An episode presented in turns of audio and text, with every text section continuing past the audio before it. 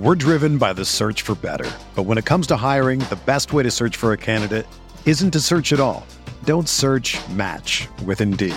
Indeed is your matching and hiring platform with over 350 million global monthly visitors, according to Indeed data, and a matching engine that helps you find quality candidates fast. Ditch the busy work. Use Indeed for scheduling, screening, and messaging so you can connect with candidates faster. Leveraging over 140 million qualifications and preferences every day, Indeed's matching engine is constantly learning from your preferences, so the more you use Indeed, the better it gets.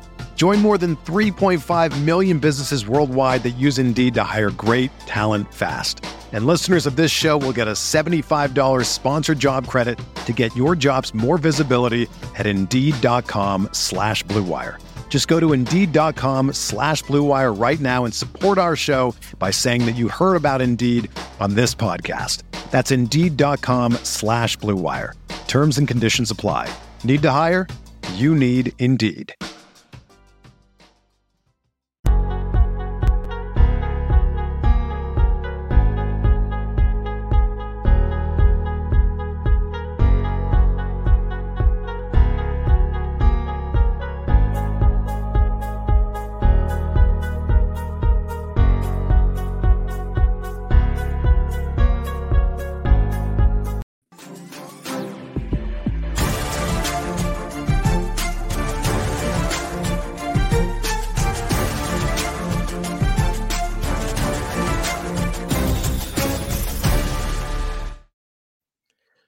Welcome to the Tuesday, October 5th edition of the RotoWire NFL podcast brought to you by WynnBET. I'm Joe Bartel. You can follow me at JB Fantasy Sports. Alongside me, almost as always, but certainly this week is Jake Letarski. You can follow me at uh, Roto Jake. Jake, it's good to have you back on the waiver wire. Yeah, yeah. You know, I missed one week of the waiver wire show, and then I ended up with Josh Gordon on a roster. So you know, that's about how it Oh, goes. no. That's about How how, it goes. I'm sure you guys hit that last week. It was just like, God dang it, I'm 0 3, caught some injuries. Like, I need to catch lightning in a bottle. So let's put it down on him and see what happens. But you know, then I got to start, you know, thinking with more analysis, putting together this outline. I'm, what was I doing? Hey, I, I got Kadarius Tony in that same league too. I, I, I had lost a, a couple of guys due to injury, and it's my Kyle Pitts league that's just a mess. So you know, I'm trying to, like I said, catch lightning in a bottle there, but I don't have many high hopes. Yeah, we did touch on Josh Gordon, and it was literally probably a sentence long. John, thank you again for filling in. It was kind of like, Yep. yep, we've done this before, and I'm not doing it again. And I said, yep, I agree. Same thing. And we just continued to move on right afterwards. We had a few comments actually, so it would have been good, and, and we could still talk about now uh, regarding his role. Obviously, didn't do much, uh, if anything, um, with the Chiefs this past week. We'll we'll see if that kind of figured itself out. But well, uh, the thing was, is you know, he comes in after all this time, right? And apparently, all I'm seeing is tweets that he's like seven percent body fat and looks crazy in shape and could play this week. And I don't know, I talked myself into it, and then it turned out to be a horrible fantasy week for me overall. Went against Tyreek Hill in three of five leagues. oh, see, I didn't at all. I was Yeah. jacked about that. Yeah, see, I was out at I was out in Colorado on Thursday night watching Tyler Childers at Red Rocks. I don't know exactly what happened with uh, DJ Chark, but I come check and I got a bunch of zeros. He must have Broke his ankle like broke first his ankle. first drive. So it's just been a bad fantasy week for me, and I think it's all because I missed the show on Tuesday here. So let's go for perfect attendance the rest of the year and uh, and and get get me in the right headspace here moving forward for the fantasy football season. Yeah, well, let's turn your season around. And I'm sure uh, WynnBET can also get your season turned around too. If there's one thing we appreciate here at RotoWire, it's making good decisions. Even so, making, or even more so, making the right decision. Listen up, folks. I have an incredible offer for you with RotoWire's newest partner, WynnBET, the premier digital casino and sportsbook app. WynnBET, WynnBET is now the exclusive sponsor for RotoWire's fantasy podcast. WynnBET brings you all the latest action with a user friendly interface, moneyline bets, boosted parlays, over unders, round robins, round robins, live betting, and so much more right at your fingertips. If you want to break from sports betting, head into WynnBET's digital casino and take a spin on roulette, double down on blackjack, slam the slots, or try your hand at baccarat.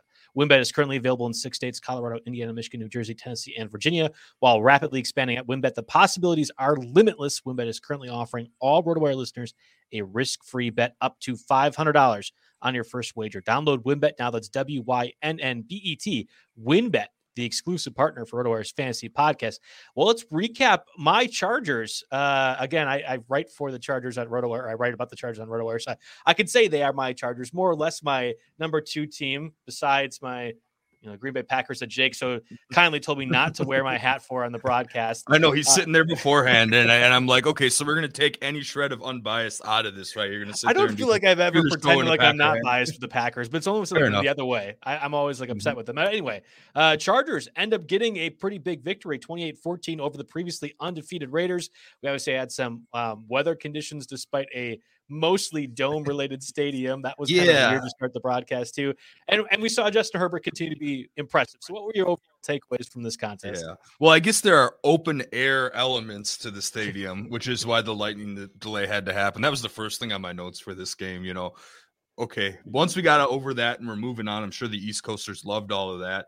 Um, I mean, Herbert's looking good. He's spreading the ball around a lot. He missed Mike Williams on a deep ball. Um, otherwise, you know, it could have been a nice fantasy day for Williams too. But I mean, he had a, he had a perfectly fine fantasy day and is is definitely there's no doubt at any point there never was that he is their guy but he's just going to be a great person to own and roster in fantasy because he'll be very consistent week to week. Uh derek carr on the other hand you know those mvp talks can probably fade a little bit or at least the contract extension you know they're wondering on the telecast why they haven't extended him yet or whatnot and you know hey guess what you know, this is why. And it's not like he played horribly, but they were very slow to get the thing going. And then the other thing that stood out was the backfields. Of course, Josh Jacobs came back, and that essentially pushes Kenyan Drake, Peyton Barber pretty much back to fantasy irrelevance. Now, Jacobs this wasn't good game flow for them. They were behind for much of it, and they didn't really make it close to like briefly in the third quarter. But Jacobs still he had 13 carries, a little more than three yards per carry. The bright side with him, though, was he was targeted five times in the passing game and caught all five for 17.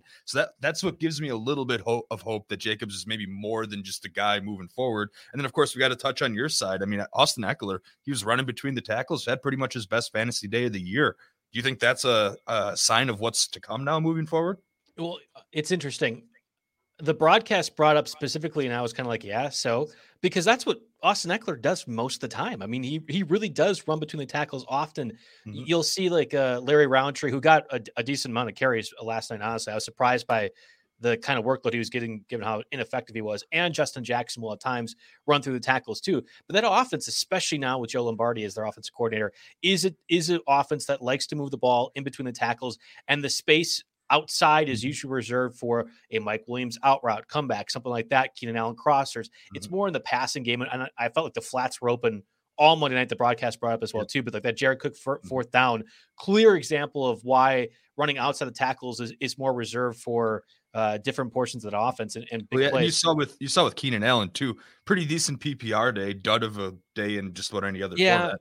Yeah, and I think that's going to be something that occurs often. You know, I look at uh, I know prior to this last game, Allen had either 100 receiving yards or a touchdown in each of the first three weeks, and, and like that's relevant because over 100 receiving yards certainly 10 points standard. But if you are in a standard format, those catches mean nothing. I think that's where Allen's volume is going to be. Mm-hmm.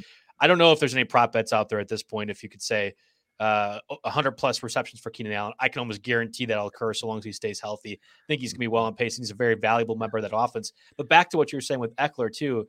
Um, I, this is this is the reason why he was a late first round pick, early second round pick in fantasy formats. Other than like the bizarre Vegas league that I know, like one of our uh, coworkers, Harry, was in. He took him in the third round. I thought that was ridiculous. It was like a half point PPR standard, and some reason Austin Ekeler fell to that point. I was talking about with him earlier. Uh, yeah, it's just like it's that offense is going to be one of the best in the league. And I know that Liss was talking about how great Saquon Barkley is and blah, blah, blah, blah, blah. And that's what he has to do as a Giants fan. I think Ekeler is going to be way more consistent and productive than Saquon Barkley is going to be. And if that means Saquon Barkley's top five pick, Ekeler should be top three. And I know it's that's in jest because Barkley is not a top five pick. How, how do you, so where does Aaron Jones fit into that mix? You know, out of those, where's three? Derrick Henry fit too, yeah, or yeah. if Christian McCaffrey and Dalvin Cook come back? Oh, I don't so, know. Like so I, you're saying Aaron Jones for sure ahead of Barkley and Ekeler? I think I think so. Yeah, I think I, yeah. I like that one as. I mean, all could end up being fine, but I think Ekeler is mm-hmm. going to be a very safe production wise, and and if he has a bad week, you're losing anyway. That's that's more or less my thoughts, and I think the same applies for Aaron Jones as well too. So mm. obviously, uh, a good game for the Chargers, and you know the Raiders uh, disappointment a little bit. I I honestly picked the spread with the Raiders, thinking these are the games the Chargers normally lose prime mm-hmm. time contests with higher expectations. I mean, it was their home this time. stadium, and they were getting Yeah, yeah, yeah, running yeah. out onto the field. You know, so Uh, yeah, and that's going to be what happens throughout the entire season. I feel like. So let's move over to the actual portion of the podcast when it comes to free agent uh, pickups. Before we do so, let's stop and get a word from our sponsors, Blue Wire. We're driven by the search for better. But when it comes to hiring, the best way to search for a candidate isn't to search at all. Don't search match with Indeed. Indeed is your matching and hiring platform with over 350 million global monthly visitors, according to Indeed data, and a matching engine that helps you find quality candidates fast. Ditch the busy work. Use Indeed for scheduling, screening, and messaging so you can connect with candidates faster. Leveraging over 140 million qualifications and preferences every day, Indeed's matching engine is constantly learning from your preferences, so the more you use Indeed, the better it gets. Join more than 3.5 million businesses worldwide that use Indeed to hire great talent fast. And listeners of this show will get a $75 sponsored job credit to get your jobs more visibility at Indeed.com slash Blue Wire. Just go to Indeed.com slash Blue Wire right now and support our show by saying that you heard about Indeed on this podcast. That's Indeed.com slash Blue Wire. Terms and conditions apply. Need to hire? You need Indeed. All right, so we're back. Uh, you know, quarterbacks. We had mentioned Sam Darnold and uh, Taylor Heinicke. Heinicke had a had a pretty good game, honestly, from what I was expecting. Sam Darnold, once again, uh, Lamar Darnold is what we're now calling him. I'm not sure if Jake, if you've you found that out. It's it's Lamar, Yeah. and you can even go like Samar Dar- uh, Darnold too. I've seen a lot on Twitter. Uh, are you? Yeah. Uh, which one do you like, uh, Lamar Darnold or Samar Darnold? oh ah, man, I You're like, no, I, That's just goofy. I'm neither just one, please. No, no. I, I mean, uh, so I'm at a point. I'm at an interesting point with Sam Darnold where I have him in a league where you only start one quarterback, and I start Dak Prescott every week, and then I have him in another league where you start two quarterbacks, but I've got Herbert and Jalen Hurts, and I'm probably just going to hold on to him in that league, so I'm covered in bye weeks. But like, I'm trying to think of how I can maximize on his value, but I, I think that, that's going to be tough because people will be like, well. Still Sam Darnold, and it's Panthers, and you know I don't know. So, but I, I'm pleasantly surprised with how he's done, and uh, I know that's someone that we were on early this year as kind of a sleeper Mhm. quarterback. You know, get him out of the Jets and see what he can do.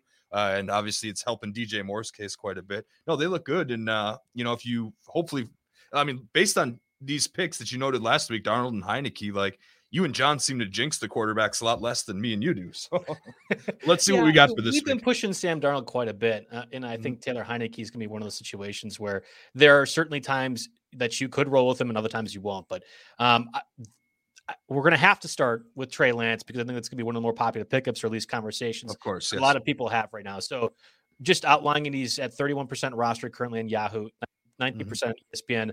I'm surprised because again, we, we have Mm-hmm. Been doing these podcasts well before the free agent season had started, and I, and I was mm. seeing Lance and Fields go ahead of Trevor Lawrence when there was no expectation or, or given that either one were going to start.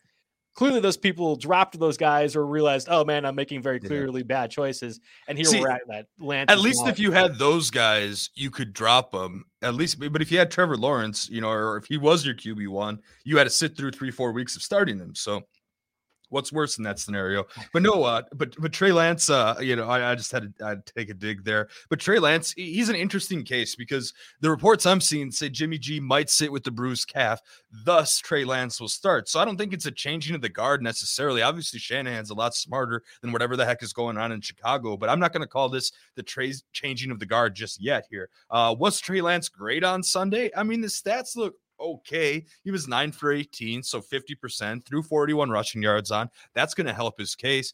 But if you watch any of that game, one of those pl- touchdown passes was a bomb to Deebo Samuel where he was completely mm-hmm. uncovered and untouched. It was a complete blown coverage. I don't think you can count on that every game. And obviously, if you take one play out of anyone's stat line and pick which one you're going to take, you can make the stat line look a lot worse. But this is a case where I'm going to call that a little bit fluky. So, a couple things going on here. You know, one, when Jimmy G's healthy, does Jimmy G come back necessarily? It's not like Trey Lance, like I said, he wasn't necessarily outstanding. The the box score doesn't tell the whole truth there. Um, but if he's available, obviously, I don't think he was cut in any two quarterback leagues, and there are very few one quarterback leagues where you're picking him up to start him immediately. They have Arizona this week. They're ranked number 17 against mm-hmm. opposing quarterbacks. And, uh, you know, he could have a good game if he's called upon to start this week. You know, the rushing numbers eh, with a guy like him bring up his total, his his average every week. And then he's got a week six bye. And after that, who the heck knows what's going on? So is Trey Lance one of the one of the pickups we have to talk about this week? Absolutely. I don't know about longevity necessarily with this. So, what are your thoughts? Yeah, so I have a Culver's board bet with uh, Mario on our Sirius XM Friday show, and and my bet was uh, Lance wasn't going to start until after the team's bye. Do you feel like by default um, this bet shouldn't count because he would not have started if not for Garoppolo getting hurt, and there was no like built in saying, "Hey, Garoppolo is injury prone, so therefore Lance." Yeah. No, Mario. Yeah, I left Lance my I left my gavel at home today, so I'm not going to be able to judge the val- the validity of these Come bets. On. I think it's a bet's a bet right here, right? I mean, I guess I, will bring him in uh, the Culver's burger, uh, and he'll just look at it grossly. And how does that work? I thought he didn't eat meat.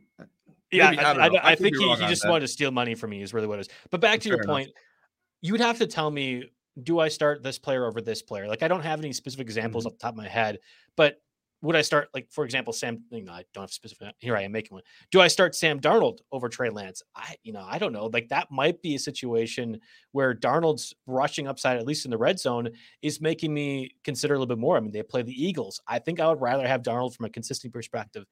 I oh yeah, that, I that's like that a no brainer. I'm taking Darnold for sure. See, no, I don't. Lance. I don't think it's a no brainer. This is this is my thought process. Is that Lance is going to be involved from a rushing capacity, and they are not going to have him look like Justin Fields. Like Lance is going to be a factor. Kyle Shanahan is a better offensive schemer than Matt Nagy. I might be a better offensive schemer than Matt Nagy. Like that, that's entirely in the realm of possibility at this point, given what we've seen with the Bears like the if he gets 60 yards, that's six points, guaranteed probably getting a rushing touchdown. You're talking about 13 points. You can do a lot worse from a guy that you're picking about the waiver wire uh, at quarterback. Like if you're starting Jameis Winston in a 2 QB league, give me Lance every time. Like those types of options, you have to be specific. But I, I would rather have, I think, Trey Lance in a few of those. I think he's more middle of the pack to low and middle mm-hmm. than bottom of the barrel, like you might be suggesting. Yeah. Hey, just a funny stat while we're you know sitting here talking about it. Sam Darnold is QB five this year and he's only rostered wow. in 38% of Yahoo leagues. Daniel Jones is QB six, and he is only rostered in 31%.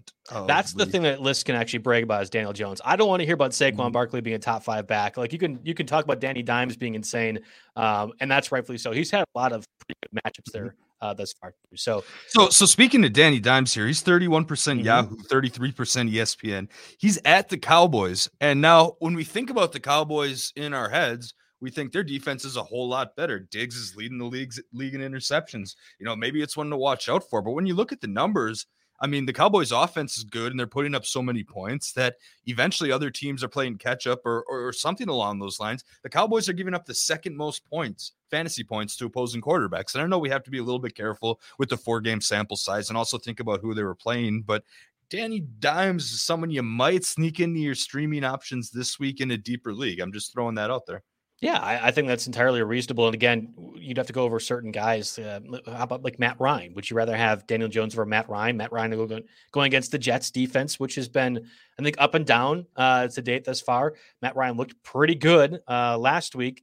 Mm-hmm. That's getting Patterson involved quite a bit, and we can't always guarantee that's going to occur. Yeah. So, would you rather Matt Ryan? I was looking Matt at Ryan? this when I was thinking about potential cuts, and obviously it's tough to say a cut you know, with the Jets coming up and off a four touchdown game, but he's only rostered in 53% of leagues, Matt Ryan. So people are definitely giving up on him. And I, I understand that after how the first couple weeks went. It's the, the one issue that I might have with Danny Dimes is that the Cowboys defense may or may not be good. Like I, I'm not willing to really get too deep into the weeds and say, yeah, this is a good defense for the Cowboys because that would mean this team might be unstoppable. And that's just not the case. Mike McCarthy's the head coach. There's no way the Cowboys are going to be an unstoppable team. Uh, but their defense has looked better than in years past, and that might be one of those situations that limits Daniel Jones. I know we're going to get to Kadarius Toney uh, in our waiver wire talk when we should. We, mm-hmm. we actually mentioned him last week as well. Does does Toney possibly playing more give you give Daniel Jones a higher floor? And I think the answer for me might be yes, but I'm curious in your opinion. I mean, I think what gives Danny Dimes a higher floor here is Saquon Barkley kind of being, you know, you know, you know, released. You know, basically, uh, you know, start. They consider him healthy. They're not worrying about his workload. Having that weapon there, and Toney breaking out it certainly helps, but I don't know if Toney will play as much when they get as healthy. It's just that they have a lot of options, and the collective options and mixed with Barkley getting healthy for me is what brings the floor up a little bit. Okay, let's ping through a couple of these other streamer options real quick. Mhm. We have Jameis Winston, 39% rostered at Yahoo, 29% ESPN, going against the Washington defense, which shockingly is currently allowing the most fantasy points to Yeah. quarterbacks. Otherwise, you have Zach Wilson and Mac Jones, two rookies. Wilson going obviously against the Falcons, we talked about that earlier, and Mac going against that susceptible Texans uh, defense. Both are pretty good spots. Like, uh, are you interested? Like, how would you rank those three? I should say. Uh, after Danny Dimes, um, this is tough. I, you know, I guess I go Jameis because you know he, I put him on here as the DVP pick. It's tough to decide what you're going to get with him every week, uh, I, over the rookies, you know, I still put him there, and then I would rank probably Mac Jones ahead of uh, Zach Wilson. Mac Jones is going against the Titans, even though Wilson's got a better matchup on paper and looked good last week. Uh, Mac Jones is going to have to throw the ball a ton. They ran, I think, against the Bucs. Now, granted, this was possibly by design because of the Bucs' run defense, but the Patriots ran the ball eight times for negative one yards. They have no running game without uh you know it's not like James White was being a big part of their running game anyway but uh this is a lot you know two tight end sets passing out of that he could throw a lot of passes so more opportunities and he might have to you know not that he'll necessarily have to keep up against the Texans, but it's no secret to anyone that, that is listening to this podcast what we think of the Texans organization here as a whole. And uh, you know, it could maybe it'll be a give up game and they stop throwing here. Maybe they keep it just close enough uh, to be able to to make him useful. But I guess I'll go Mac Jones a little bit based more so on season body of work than what we saw specifically last week. Okay, I, I think I'm I'm with you on that order as well too. Let's move over to the running backs. It was it was pretty light last week. We had Chuba Hubbard, and I think uh, you know it was disappointing for those who spent a- as much of their budget as I recommended, and I also did as well too. But I don't think you have to be too upset with the workload that he got, which is an important uh, point of context as we kind of move through the situation where Christian McCaffrey might be out for an undetermined amount of time. And then there's What was Peyton the call? What was the call on Hubbard? Because I spent forty six dollars in a Mm. ten team league out of him. hundred. Yeah, out of hundred. Yeah, I was saying I uh, John was a little less aggressive. John's never been on the show before, uh, so John didn't know that we are high stakes all the time. Yeah, we come everything hot. to the nine. Yeah, that's so he was more like, hey, what if you do like 25, 30? And I'm like, John, 50 or 100 all in doesn't Yeah. matter. Well, Uh, I mean, he was 25 also- 30, those are the right recommendations. But if you actually need to get him, then 46 is the recommendation. and that was more or less I what, mean? we had recommended, like uh, what we had kind of worked our conversation to. it, And he was 25 also is the keep them honest bid, you like to say, you know? Yeah, he was in on Elijah Mitchell and therefore didn't have as much FAAB uh, in certain situations, which I think maybe factor into his opinion somewhat. So that was that was basically what you did was what I recommended as well, and that was kind of the direction I did for my fantasy teams. Uh, Peyton Barber, we had talked about with the Monday night game, less successful now. Josh Jacobs is back. Mhm. I had talked about last week. That's a good landing spot for Marlon Mack if the Colts were to trade uh, their you know third string running back. I think that would you be an immediate upgrade over Barber should Jacobs get hurt again. That conversation doesn't matter except for super deep leagues. Let's get to a few running backs that I think do matter. It's my guy at this point, I think. Kenny Gainwell. Uh, I have been talking about him quite a bit as a pickup that I would make if I had missed out on Elijah Mitchell, if I had missed out on Chuba Hubbard, if I had missed out on Patterson, any of these top guys that um, were more or less starters on a week to week basis, I thought Kenny Gainwell was going to be a safer pick. He's still only 29% rostered, but we are now seeing maybe a changing of the guard with uh, Mm-hmm. Yeah. Gainwell logging Okay. a season high in snaps. Yeah, here's what I want to say about that. There are a few things that I noted. You know, a lot of these running back notes at least come from Jerry's backfield breakdown things. So definitely check that out on RotoWire if you can. Gainwell, he was he logged a season high in snaps, targets, and total yards. His snap share was 39.2%. So not outstanding, but you know, the season high to me is significant. And the other thing that Jerry noted in his column that Jalen Hurts breaks the conventional dual threat quarterback wisdom. You know, I've said this on the show. I know Liss likes to say this on his, you know, a lot of our guys, you know, go with that, where if you have a running quarterback, they're more likely to take off and run than dump it off to their running back, you know, as opposed to Ben Roethlisberger, zero mobility, ends up giving Najee Harris 19 targets or whatever the heck it was two weeks ago. But, you know, running quarterbacks aren't supposed to do that. They take off and run themselves. That hasn't been the case with Jalen Hurts necessarily. And maybe they're trying to preserve him a little bit, but uh, Hurts is giving 23.4% of his targets to running backs, which is definitely high, you know, among the position, not just if you break them into dual threat guys. So when that's the case, and when the Eagles are behind, which I think will be the case quite a bit with that with that defense, Gainwell seems to be getting uh you know to be getting a lot of the looks here. And of course he scores. He only ran the ball three times, so three carries. You don't think eight targets? That's very nice. You know, 58 receiving yards here. But if you look at these next couple of games here on the docket at Carolina, uh, home against Tampa Bay, at Las Vegas, um, the Eagles aren't going to be favored probably in any of these games until Week Eight at Detroit because they're the road team twice, and of course they got Tampa Bay. And you know, I guess that with the uh, Vegas and, and Detroit run, they have some nice run that matches against opposing backs. But I think the upcoming schedule, game flow wise, is going to look better for Gainwell than Miles Sanders. And you know, and I needed to see Miles Sanders be that limited for two weeks in a row before I was ready to give up on him. And of course, he's not a cut yet. You know, uh, they talked about this Jeff enlisted yesterday. How you know trading doesn't really happen that much. You know what are you going to trade low for him if exactly. you can find something? But uh, no, he Miles Sanders goes to your bench. I mean, I have a league. It's a ten teamer where I have Miles Sanders and Kenny Gainwell. I might flex Gainwell, but Sanders is going on the bench. I'm going to see what else I have there.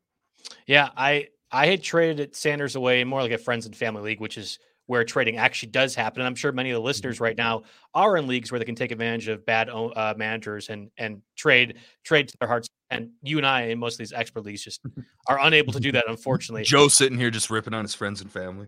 yeah, well, I mean, again, I'm I have some I see some people in the comments that I know for sure are taking advantage of bad managers as well too, and trading with them all the time mm-hmm. and having stacked teams that they shouldn't have. So it's it's not a guarantee. And, and you're right, uh, you know, Chris and Jeff talk about what happens in the industry for the most part, where trades just aren't uh, some of that occurs. I, I, have to like pull teeth to make sure that happens.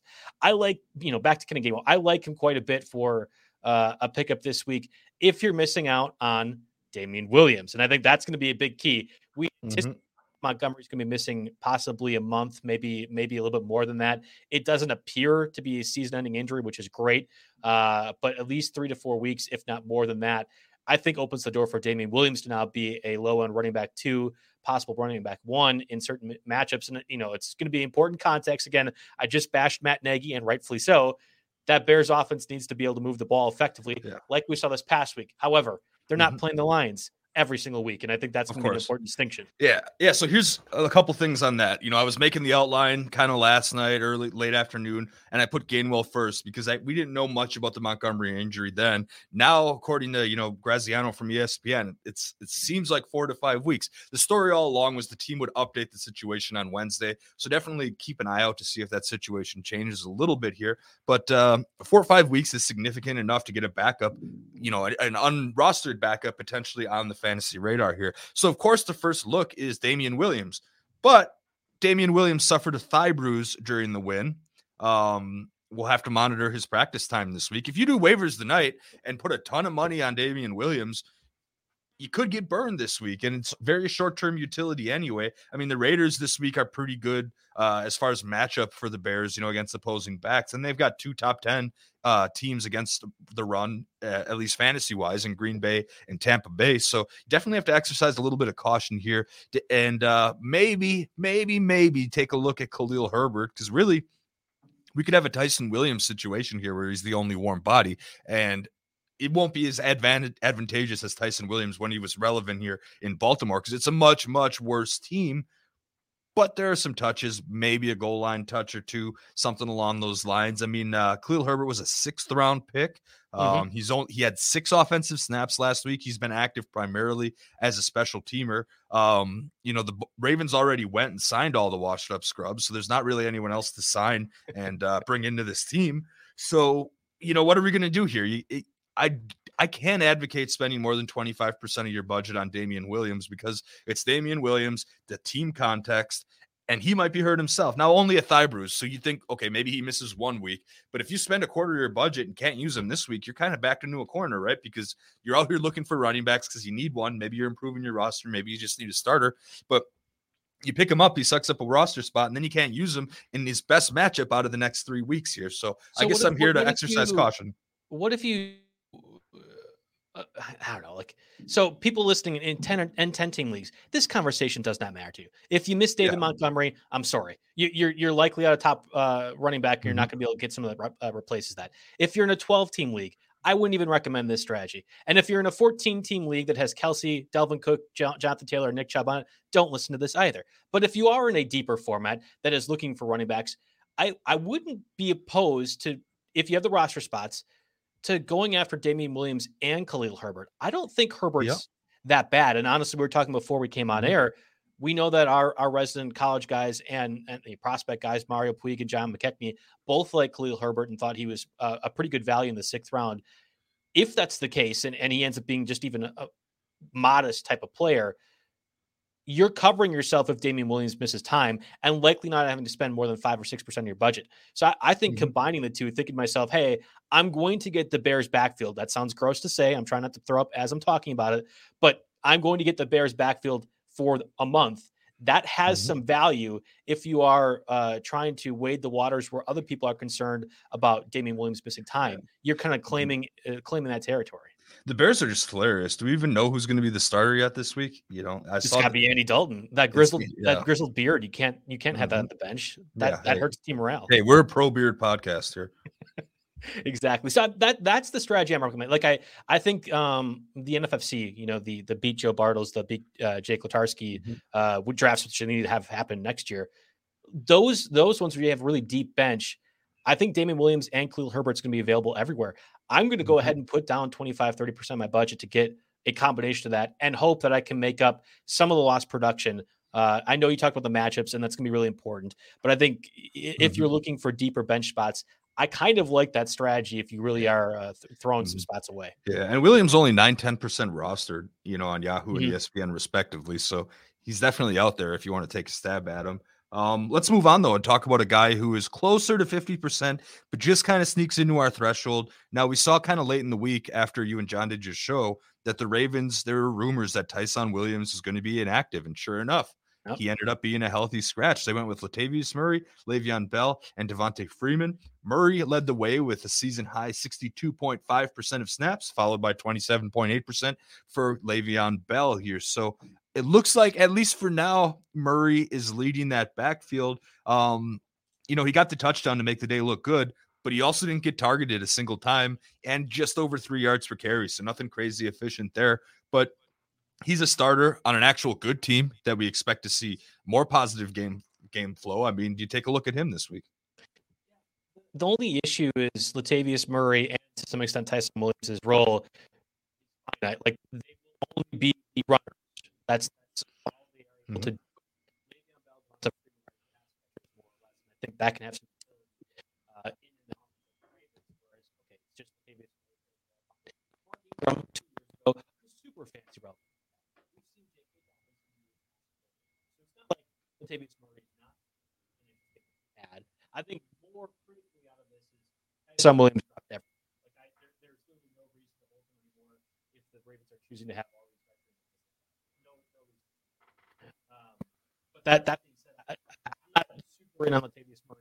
I would rather have the combo of Williams and, and Khalil than at Latavius Murray. That's how ranking. All right, yeah, yeah, yeah, I hear you. Um, maybe you want to check your mic there just a sec to make sure that's yeah. plugged in because it was kind of cutting in on on me. I'll take my turn and I'll ramble for a while while you can take a look at your situation here. That's what happens when we're live, right? Yes, exactly. This is the the beauty of a live show here. So yeah, Latavius Murray. I didn't really hear anything you just said. Hopefully that comes through for the uh, for for the uh, listeners out there. But you know, he's a, a, guy at the top of the depth chart on a good team. Some other guys I wrote down here. Uh, Malcolm Brown is a guy that actually interests me, and uh, you know, when we did that super deep sleeper show way early on in the off season, uh, and we talked about Malcolm Brown was the guy we brought up, Quintez Cephus was a guy that we brought up. They're turning out to be pretty decent options in your 16 team league. So Malcolm Brown, um, he gets his second straight start. He started the game, but this was the first time all season that he got more snaps than Myles Gaskin. So I'll call that significant. Then the other thing is, you know, our, our big reasoning behind having Malcolm Brown as a uh, as an overall uh, you know type guy was uh, the red zone usage, right? And he got five red zone snaps, only two red zone carries. He did not score, but you know, as Jerry called it in his article, you know, busy but ineffective. Not so again, he's not a game changing guy, but he is a player that could be rostered as he starts to see more and more of the work and starts to be atop that backfield in terms of the usage. So that's definitely something to uh, consider and think about there because he's just as widely available.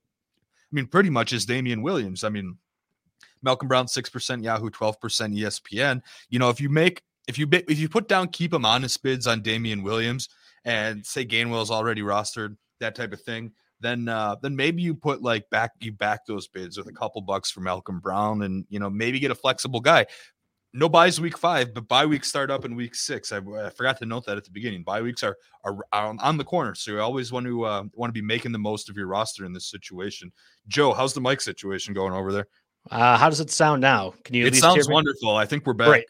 All right. Julia asks a pretty good question. Which free agent could you place more FAAB on, Samaje Perine or Brandon Bolden? Obviously, Joe Mixon is listed as day to day to day currently. Brandon Bolden was the one that emerged from the Patriots backfield to replace James White.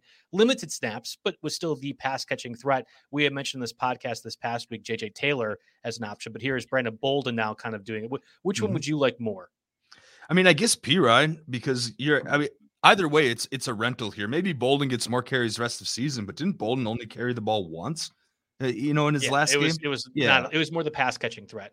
Yeah, exactly. So, uh, you know, here I'm going to look at the Patriots' uh, backfield breakdown here, as I tend to do here to help uh, look at the situation. Uh, Damien Harris, 61% of snaps, four carries. That was the top. Brandon Bolden, 32.2% of snaps. So, again, you pl- you could play roulette with the Patriots' backfield and maybe get a guy that gets five, six points, even in PPR, um, you know, for the rest of the year with Bolden, or you take your one week rental with Perine and you look back to the waiver wire next week. But you know, that's it's a tough one. If you have to, uh, if you have to make those claims tonight, you know, neither are particularly attractive. But you know, I guess I go Bolden, or I guess I go Perine because I feel better about him, uh, you know, getting the work this week. We'll see what's going on with Joe Mixon. I believe it's a uh, it's a low ankle sprain, which I never knew was a thing necessarily, or maybe it's maybe I'm mixing them up with somebody else, but you know, low, low, ankle sprain. Basically, I think the terminology was invented to tell people it's not the dreaded high ankle sprain. So I'm checking on Mixon. You're going to want to watch his practice time this week. Uh, the offense with Joe Burrow looks good. It looks productive. They're hopefully getting Tee Higgins back. Yeah, it's a low grade ankle sprain for Mixon. Now that I looked this up, they're hopefully getting Tee Higgins back. It's a good offense. So you want, you know, who's going to be the lead back, uh, you know, in that offense here. And I'm trying to see, there's not a whole lot behind Perine. Chris Evans maybe gets a carry or two or something along those lines. But, uh, but no, I take, Mick, uh, I take Perine in that situation. And I have, I think I have Perine in our dynasty league. One, because it's deep rosters, and two, because I was waiting for this situation to happen. Yeah, and that was the reason why I was taking Perine is like round 21 best ball as well. You know, in those situations, I, I think it works too. The the Brandon Bolden thing is interesting. I don't think this week is the week to go ahead for it. If anything, Rhamondre Stevenson might be the start because that Texans, you know, the Patriots are favored by nine traveling to Houston, starting a rookie quarterback after losing uh, to the Buccaneers this past week. I, like it's not a it's not a guarantee that um, Bolden even gets more than three or four passes because they're going to be up big. I think it's going to be a lot of running the ball, Damien Harris, Rhamondre Stevenson. But in in future weeks, if it's going to be pass heavy, I, I think there could be a situation where Bolden has some value. Out of, out of mm-hmm. Yeah, I mean, in and, the end, he's he's not James White, so I, I know you make the, the point on here. Some of the users make the point that he had, you know, six catches last week, okay amount of fantasy points you know, sure, go for it. But uh, you know, I maybe maybe it's a deep league, but I, I don't have it. I don't plan to have any bids out on him tonight. Yeah, there might be a few. Like I think again of the NFFC, if he's not rostered, I might go ahead and do that just to kind of churn through some of the bottom of my depth chart. But that's it. So let's move over mm-hmm. to the wide receivers. Before we do that, let's get a word from our sponsors, Yahoo DFS. The new NFL season is finally here, and Yahoo's excited to kick off daily fantasy football. There'll be a ton of big prized contests throughout the season on Yahoo, including their multi entry contest now being shark free. To celebrate the opening of the Yahoo Daily Fantasy Football and becoming shark free, Yahoo is giving all users the opportunity to claim free $10 in contest, uh, contest entry credit. Users can take advantage of this free $10 contest, contest entry credit offer. Join one of Yahoo's biggest contests. In addition to the free credit, Yahoo has $1 million DFS football contest live. The $1 million contest features $1 million, obviously, in total prizes, including the first place receiving $100,000 and entry to the first ever Yahoo Fantasy Football Championship live finals event. Yes, that is a mouthful. And it'll occur at the MGM National Harbor in Maryland this December. Play daily fantasy football on Yahoo this season. Visit sports.yahoo.com slash daily fantasy slash welcome to win the free 10 day offer to get started. Is my mm-hmm. sound still cutting out? I feel like we're still going back and forth. It's better than it was since whatever you did to change it. You yeah, know, yeah. again, again, live show here. We're gonna do the best we can. There's one thing before we hit on wide receivers for the Brandon Bolden crowd. I wanted to mention, um, you know, another option if you're thinking of doing that, and that is uh, that's Alex Collins of the Seahawks. Mm, and again, yes. uh, he was only five percent less of a snap share than Chris Carson and college Collins, 4.4 yards per carry, 10 carries here, and he got a lot more work in the second half, and he scored the touchdown. Um, I look at Alex Collins too. I think he's you know a sleeper worth picking up, not someone you know someone to replace the dead weight at the end of your bench. If you were you know DJ Chark or still have James White or those type of guys, you know if you got to cut somebody and and you know want to pick someone up for nothing, um, Alex Collins. I want to throw his name into the ring here as your as your two to four dollar max type bid. Okay, and that's that's where I think Brandon Bolden. I would rather have more Collins, but mm-hmm. Uh, okay. So last week we talked about Josh Gordon and move past that real quick, but we did like Emmanuel Sanders. Tim Patrick, I think, is going to have less value um, now if Teddy Bridgewater is to missing time with a concussion. Kadarius Toney was something that we spent quite a bit of time on, and I was kind of pushing for, and yet picked up in absolutely zero league. So great. Uh, mm-hmm. Nothing of value to me. And Westbrook-Ikhine, uh, and really Chester Rogers too. We had mentioned on the broadcast this past week about, hey, what happens if Julio or uh, AJ Brown and both were out? What's going to be value of that Titans pass catchers? I thought it was going to be Westbrook, and didn't end up working out the way I intended. Uh, lost my stake league matchup because mm-hmm. of that. Um, I, I, started him over DeVante Parker, which is just you know stupid in hindsight. Mm-hmm. But but I mean, uh, Jacoby Brissett was the quarterback. Don't beat yourself up too much over that. Yeah, and I thought the Colts defense. It doesn't. I, I made I made bad choice. Yeah. It's fine. The AJ whole Jeremy Green, McNichols twelve targets for Tennessee really kind of threw things off. Yeah, I hate Ryan Tannehill really to the core. I, I, hate Urban Meyer more, but Ryan Tannehill is next on the agenda of people I just really despise for no reason. AJ Green also had another good game, uh, and, might be worth more conversation now. But let's start with my guy, uh, Curtis Samuel, who I was all in earlier this year, was placed on IR uh, with a groin injury, came back this past week and got a 35.5% snap share, uh, but it was still behind McLaurin, Humphries, and, and Dyami Brown. He did catch all four of his targets didn't really do much with the yardage wise. So, what, what's your thoughts on Curtis Samuel? Mm-hmm. I mean, your thoughts are, are, my thoughts are pretty much what I had written down. You know, he was fourth in snap share, and the the stat line wasn't necessarily that great. Um, I don't. I mean, Heinicke played well this week, but I don't think there's a ton of room for a fantasy relevant receiver behind Scary Terry here. Maybe uh, didn't Logan Thomas get a little bit banged up in this game? That could have that could affect the uh, the target tree uh, just a little bit there in Washington. But uh, I don't think I'm as excited about Samuel as you are. You know, I could see his target share and his snap share growing here as we move on. I could see him getting ahead of maybe Humphries and Dyami Brown. But a big part of his value last year with Carolina was he was getting used out of the backfield and he was getting a lot of those short type screen passes. And a lot of that was because, you know, Mike Davis was around last year and that was fine. But a lot of that was because Christian McCaffrey was hurt and they needed that short target guy. You know, now we come here to Washington where Antonio Gibson is a more than capable pass catcher, and JD McKissic is coming off a year in which he caught, you know, 80 balls. So is there a need for that type of role in Washington? Not necessarily. The name's there. He has the name. I know he's done it in the past, but uh, I'm not getting crazy excited about Samuel. He's 40% on Yahoo and he's excuse me, 50%, 57% on ESPN. So definitely not universally available there. So I'm not uh, I'm not going crazy. Shenault now with DJ Chark out for the season. Obviously, tough injury, but mm-hmm. missed the entire game. Got a good old fat zero for five of my teams uh, this week. Oh yeah, yeah. I mean, uh, very few were bigger DJ Chark supporters than than uh, than we were this season. Yeah. And uh, you know, it's a real it's a real bummer that uh, it you know it had to go down like that. But now you have to look at next up here. Uh, I'm making an exception because Shenault's 58% Yahoo, 71 ESPN.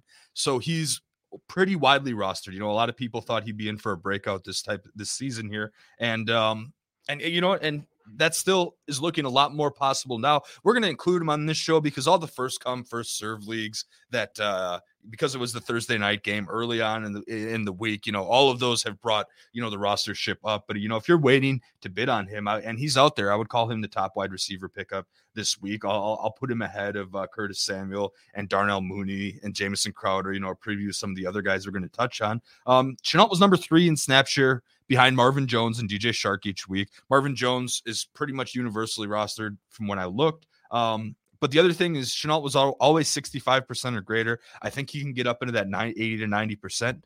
But the difference is Shenault has all the upside. You know, you have a round two pick mm-hmm. here, plenty of skill. He's got, you know, a much greater ceiling than a lot of these, you know, kind of boring names that we're going to throw in the uh, wide receiver ring this week. So I would, even though it's the Jaguars, it's a team that's going to be behind a ton, and I can very much see, uh, and I can very much see Shenault, you know, taking over what Chark was, you know, if not more, with less targets to go around. It's it's frustrating. Obviously, fifty eight on Yahoo means doesn't really meet our threshold. We're only talking about this because it is such a crucial injury, probably one of the bigger game changers. If you if Shenault is not available in waivers, and he's probably not, I am comfortable going ahead and trading assets in the range of wide receiver two value to get Shenault because that's what I believe he's going to be. And to some extent, I think Marvin Jones in the same way. I will be Mhm. aggressively trying to target the people who do have rostered Shenault and overpay because by the end of the season, I think they are going to be both top 20, top 25 fantasy wide receivers. That was like the floor I thought for Mike Williams. And obviously he's well exceeded that. I think Shenault, especially with how bad Jacksonville is, is going to be a guy that is going to get so much work that kind of like Hunter Renfrow. You can just plug and play, even though he's not going to be fantastic. Oh, by the end of the night, gets 13 fantasy points because he's getting targeted so often. I really think Shenault is going to have a lot of value to that extent. I want to extend it a little bit uh, further into deeper leagues. My guy, again, Tyron Johnson, obviously former Charger wide receiver, now over with Jacksonville, is going to be the number three wide receiver over Tavon Austin, in my opinion. And I think there is talent there. I think he could be a fantastic guy if he gets the right opportunity. Yeah, I just need to make a point of clarification that you're you're all hearing this from Trevor Lawrence's biggest supporter of all time. So I, I mean, I don't see much happening besides the top two wideouts in Jacksonville. You know, maybe you get a week or two out of it, maybe for a deep dynasty league. But uh, I mean, I, I like I like Shenault a lot. I, I would bet Shenault over Jones rest of season, maybe even. But uh, to go beyond two Jacksonville wide receivers, that, that That's too me a little- aggressive for you. makes me a little queasy. Yes. There's there's an Urban Meyer aggressive joke that we could make, but we'll avoid that. Uh, let's move over to I, that was passive aggressive, if anything. He's just sitting down on his bar stool letting it happen. But whole nother topic of conversation we don't need to get into. This is supposed to be a uh, a family friendly show, I believe. Ah, what's that? Your mic was cutting out. I couldn't hear anything you said. Let's move over to Darnell Mooney at 38% rostered on Yahoo, 40% on ESPN. Uh, he's eclipsed Allen Robinson snap share all four weeks. Does that matter? I'm not sure. He's got a lot of targets in the last three or 4 Mhm. weeks. Does that matter? I'm not sure. It's the Bears offense. It's Matt Nagy. What's your take on Darnell Mooney? Yeah, so uh, like I noted, seven plus targets in three or four weeks and a higher snap share than Allen Robinson, who is mysteriously and largely disappeared this year. And I'm going to put that on the coaching staff and the scheme to, you know, you have what should be a top 10, top 15 wide receiver in the NFL on paper, and you just refuse to use him. So that's interesting. And then you have Darnell Mooney. Now, he is a little bit big play dependent. We saw John Ross obviously come out and score a touchdown this week. Of course, he's uh, you know, I put him uh, of course a tier higher than that, but you know, he split two defenders and got and managed to get a reasonable ball thrown his way. Uh, can that happen every week? Probably not. So he's a little big play dependent, but the volume alone, I mean, you know, I'm, I joke about it like, you know, the with the 49ers and Trey Lance we were talking about. Deebo Samuel got that uh, you know, that big fluky uh where the blo- coverage was completely blown and you got a bomb touchdown, you know, probably worth about a dozen fantasy points or so, depending on your format, big play bonuses, whatnot. If you're on the field, you have to be on the field for that to be able to happen. And Darnell Mooney is basically on the field every single snap, and he's getting a lot of looks, regardless of who's at quarterback. So he becomes sneaky into wide receiver three territory when bye weeks come around. You know, I don't want to invest in this office offense a ton. I can't believe how much we've talked about the Bears on this show. And of course, we need to again clarify that they just played the Lions, so all their fantasy assets, except with the exception of Allen Robinson, are going to be looking their best that they would out of all those years. But the volume alone has uh, has been worth it to stick Mooney on this show outline. He can produce with bad quarterbacks and a bad offense. There'll be some fantasy value there. Can we talk about another offense that I have zero interest in investing in, but must discuss anyway? Yes, please. All right, let's talk Jets. Uh, yeah, ooh, Crowder, baby, let's go. 20 percent Yahoo rostered, nineteen percent ESPN. Mhm. Made his season debut, um, and I'll let you take it from here.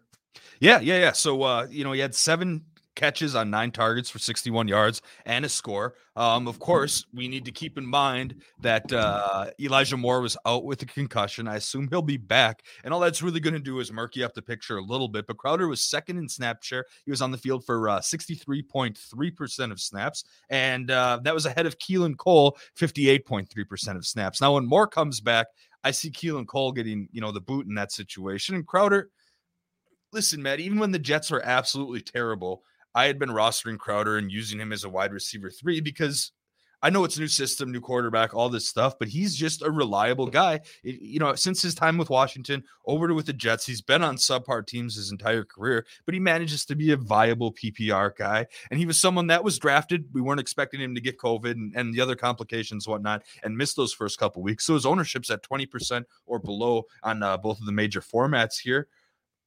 I listen. I could see Crowder having more upside than anybody on this list, uh, with the exception of Laviska Shenault. So he could be number two, and even better, you might be able to get him for zero or one dollars in FAAB, or you know, wait till waivers clear and grab him after that. I don't know how under the radar he's going to fly. It it all depends on your individual league, but uh, and of course you have to d- decide how much of the Jets you want to get. But you know, even with a decent defense, they're going to be behind in games. They're, you know, I I imagine that uh, you know Wilson will have to dig his way out of holes, a la Jameis Winston in his thirty for thirty year. So you know maybe Crowder comes in and and and is able to make a fantasy impact. Yeah, I like Crowder a lot too. In fact, um, besides Shenault, again, I'm assuming he's not available. I'm, I'm in 15 leagues. I, I, don't think I can pick him off of waivers. One, I, I like Crowder in the same vein as a Hunter Renfrow, uh, who you can start just about every week if you are in a pinch and know that you're getting a safe eight to 10 points in a PPR format. I think that's where Crowder excels. And it's great to see Zach Wilson treat Crowder the way every other Jets quarterback has treated him, which is to say, hey, you know, I'm going to throw it to you when I'm in trouble, and that's about it. Uh, I'm not dropping necessarily Elijah Moore if I had him. Like if you were if you were drafting Elijah Moore, it's because you thought he was the greatest thing since sliced mm-hmm. bread. All the Jets media got yeah. you worked up, and you were jacked to go. And, and you weren't with rookie receiver, you weren't necessarily counting on that in the first four weeks anyway. It was going to be a second half thing, right out of the gates. after right out of the year, gates, after last year, all the wide receivers, the rookie wide receivers doing well, maybe maybe you did have expectations. They were wrong and you shouldn't have, but we all make bad choices. Urban Meyer, we all make bad choices. So I, I like I I'm not buying um, the Elijah Moore being out will then influence Jamison Crowder. I think Crowder is going to have his role altogether, and I, I feel more confident actually as a Jets piece overall than just about anybody else on that team. Michael Carter, uh, you know, you know, Corey Davis obviously got his, and I think he's going to have that value too. But Crowder is going to have a pretty substantial part in that offense rest of the season. So um, we actually talked last week about Rashod Bateman as a pickup. Uh, okay, good. Of, we're starting to run long. We can keep yes, moving. yes, in, in, lieu of uh, picking him up off of injured reserve, he didn't play this past week. I think that's more because the Ravens thought we don't really need him against the Broncos. It'll be really interesting to see um, waiver wire wise what what happens this week, mm. and I anticipate he's active this week. So yeah, absolutely. Is, how do you feel? Mm-hmm. Uh, like what? Well, so I was going to bounce this over to you. I was going to say that you know, out of some guys that we previously hyped that have had some kind of bum games lately, bum usage, even with good team offensive game, like where do you rank Rashod Bateman relative to Rondale Moore or Terrace Marshall? uh, yeah, I think I'm going to have uh, Moore and Terrace ahead of Bateman. Maybe Bateman's like on the range of Terrace Marshall. I think he's going to. Mm-hmm. Wide receiver three on slow. the team like take them slow. They don't pass a lot as well. Uh, they're going to have a few games where I think they can run just running the ball, or they can win just running the ball, and don't need to get them involved. But there's going to be some schemed plays, and I think with Marquise Brown doing well and Sammy Watkins doing well, that's a lot of deep threats. Mm-hmm. Somebody over the middle besides Mark Andrews has to be there, and I think that's yeah. where Bateman can be successful. Well, and the other thing is Sammy Watkins going to decide this year that he's not going to be a walking injury, maybe. It's possible. Or maybe not, or maybe not. And then someone comes up. I know the Ravens were in the Josh Gordon sweepstakes a little bit. Yeah. It didn't happen. So, you know, hey, you know, I'm in the I'm in the chat right now of the live podcast arguing I'm looking for guaranteed production. Any like 50 yards rushing for Saquon Barkley is not guaranteed production. Sammy Watkins getting injured is maybe guaranteed as well, too. It'll be uh, one of those things where if he by the end of the season he's not, you're like, wow, Sammy Watkins played the entire year. This is incredible, but you can never count on that. I think that's one of those things that if you are into Bateman, uh, like picking up Bateman this week, that's your expectation. I think you can get Bateman for two or three bucks, if not more, in deeper mm-hmm. leagues. But right now, 10 team, 12 team, I'm not investing in him. Yeah, tougher in the Midwest where he's at least on the radar because of Minnesota. Minnesota, yeah, Minnesota, yeah, yeah, yeah, yeah. Uh, yeah. Wide receiver, you, I guess. No, um, but yeah, uh, he's a guy that you can you know back these bids up with a couple bucks or grab after waivers clear. And there's nothing wrong with that. You know, I'll say this a million times this season, but no dead weight on your bench. You know, guys are injured out for the year. You know, guys aren't are healthy scratch. There's so many players that were drafted. We can just uh we can just cut bait with and, and but you know, definitely constantly keep two improving defenses. your rosters. We don't want we don't want dead weight, but we should have two defenses. Yeah, yeah. Listen, you can you, whatever you're smoking. I want some of that here. Come over to this. You were the one that was in Colorado this past week, not me. Fair, fair enough. Fair enough. You caught me there. let's move over to the Titans before this uh, podcast really gets off the rails. So we had talked about Dalton Schultz last week, and uh, unfortunately, I was saying I don't care about him whatsoever. Oops, that's wrong. Had a great game against the Panthers. Looks like the clear tight end one over Blake Jarwin, which hurts my heart. Uh, but I, like I think Dalton Schultz has to be a conversation again. He's probably over 50% roster or close to it, but it's certainly going to be if you are dealing in that tight end wasteland that a lot of people Mm-hmm. are uh, past Kelsey, Andrews, Kittle, and Hockenson. Um, you know, it's it's going to be a situation where Schultz might be a starter for you on a week in week basis. Do you feel comfortable saying he is a tight end one for you for at least the immediate future? I mean, the way that he is being used right now, yeah, sure. You know, I, I put him in there and and see what happens until further notice. You know, you know, it- my draft strategy was always to grab a top three, four guys. So there are very few leagues where I'm in, you know, this type of position. But he's definitely Same. worth rostering in anything 14 teams or uh, just about I'd say anything 12 teams or greater. You know, he's a guy that can go out and produce here. Um, some other guys, you know, we can run through these pretty quickly here. Uh, you know, you talked about some guys last week, but I wanted to bring up Hunter Henry. 42% Yahoo, 36% ESPN. Both Henry and Jonnu Smith in that Sunday night game were given five targets apiece. Henry slightly more productive. Both of them scored. Um, Henry also has a slightly higher routes run rate than Jonnu Smith. And both of them can be productive too and sneak into that tight end one range. You know, I'd say they're both top 15 tight ends. Whether they're tight end ones gets to be a lot more debatable. But with the wide receiving core they have there, clearly Mac Jones is going to the tight end here. And I mean, Hunter Henry, I thought the world of him, you know, a couple years ago, and, and you've seen plenty of him with the Chargers. You know that he is a good player, and Bill Belichick will make the most of his good players. So I think he'll continue he'll continue to uh, be productive and you know around forty percent rostered. He's a guy that I don't view all that differently than someone like Dalton Schultz.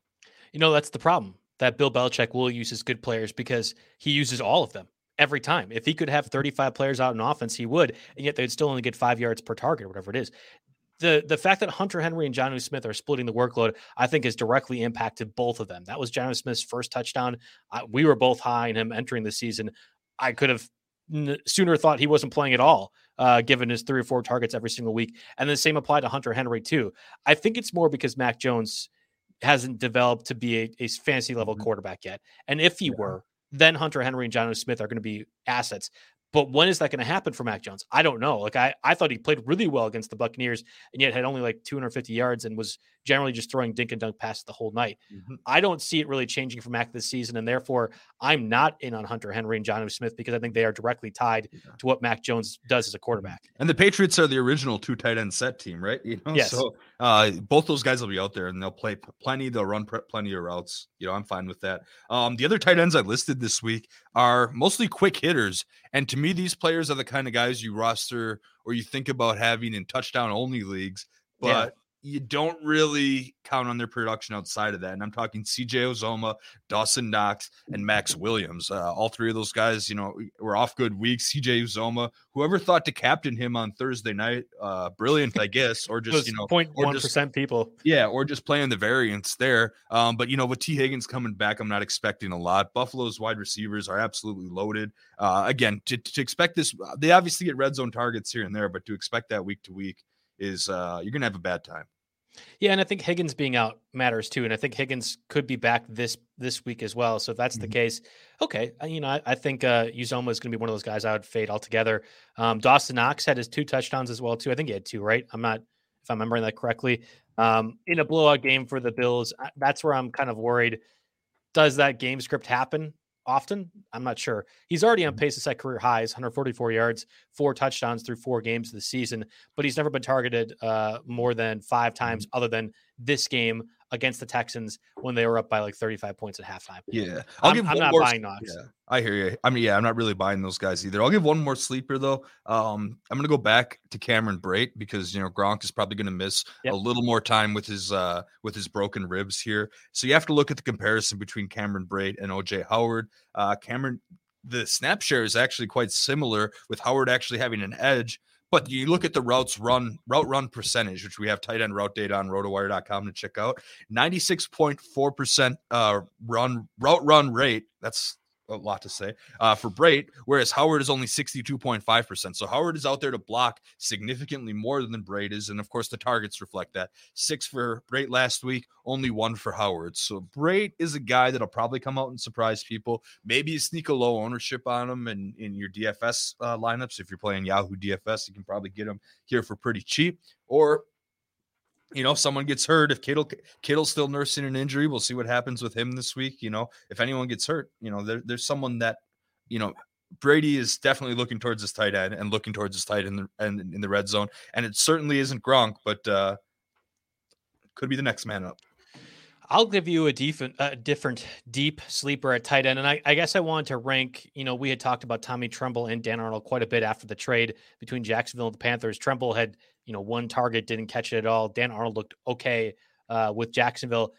If Logan Thomas is out for an extended period of time, I really think that Ricky Seals Jones is going to be a guy that could have some value. He has been a player that we've mentioned in this podcast in the past uh, and has had some touchdown upside. I think that's where his value lies quite a bit for Washington, who really doesn't have those guys. Terry McLaurin scores deep. You have uh, you know, Antonio Gibson, who might be, maybe get some goal line opportunities. That offense needs somebody of Ricky Seals Jones caliber, and I think he could be an interesting option. I'll I'll rank him below Dan Arnold of the obscure tight ends that you probably don't want to roster. It's Dan Arnold, mm-hmm. Ricky Seals Jones, and then Tommy Tremble. And I like Tommy Tremble quite a bit, but I think that's where Seals yeah. Jones kind of factors in.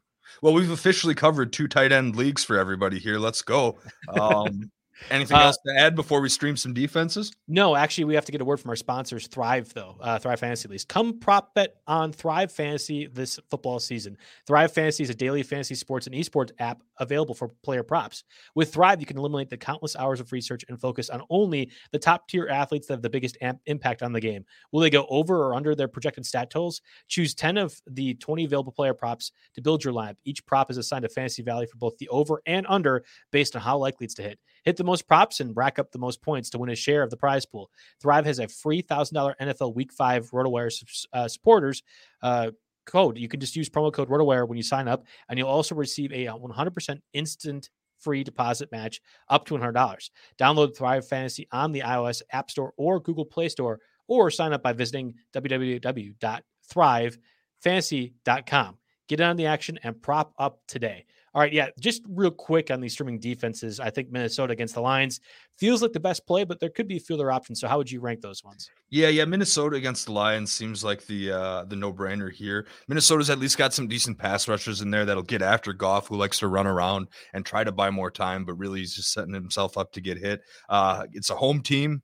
The over-under is below 50. The over-under in this game's 49, which surprises me a little bit. I would have maybe taking the under and expected less scoring there, but Minnesota seems to be the top option this week. Some of these streaming defense conversations are a little bit uh or almost a little bit irrelevant before bye weeks, right? Because you know you have your defense you're sticking with. But if you're like me and you thought the Washington football team's defense and Chase Young was going to be awesome this year, and they've gotten you negative points, or basically it's been a net break even throughout the year. There hasn't been much positive happening there. Then you got to start thinking about these uh, defenses like Minnesota. I also some teams, you know, there's some higher ownership ones that you can check on in uh in Jerry's article that just came out this morning. Got a great streaming defense article, but uh as far as mostly universally available guys, I know the Raiders didn't look great last night, but they get the Bears and that is over under 45 and a half. So again, my three streaming defenses bo- boxes here, right? Uh you, you know, the circumstance, right, in the matchup.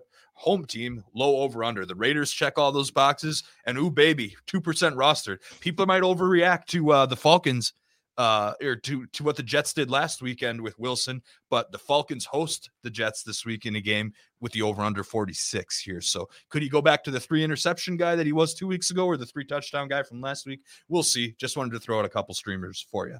That's fair enough. All right. Well, that does it for us on the RotoWire NFL podcast, the waiver wire edition. Uh, obviously, we've had a lot of like, you know, uh, trade uh, questions coming in, rolling in.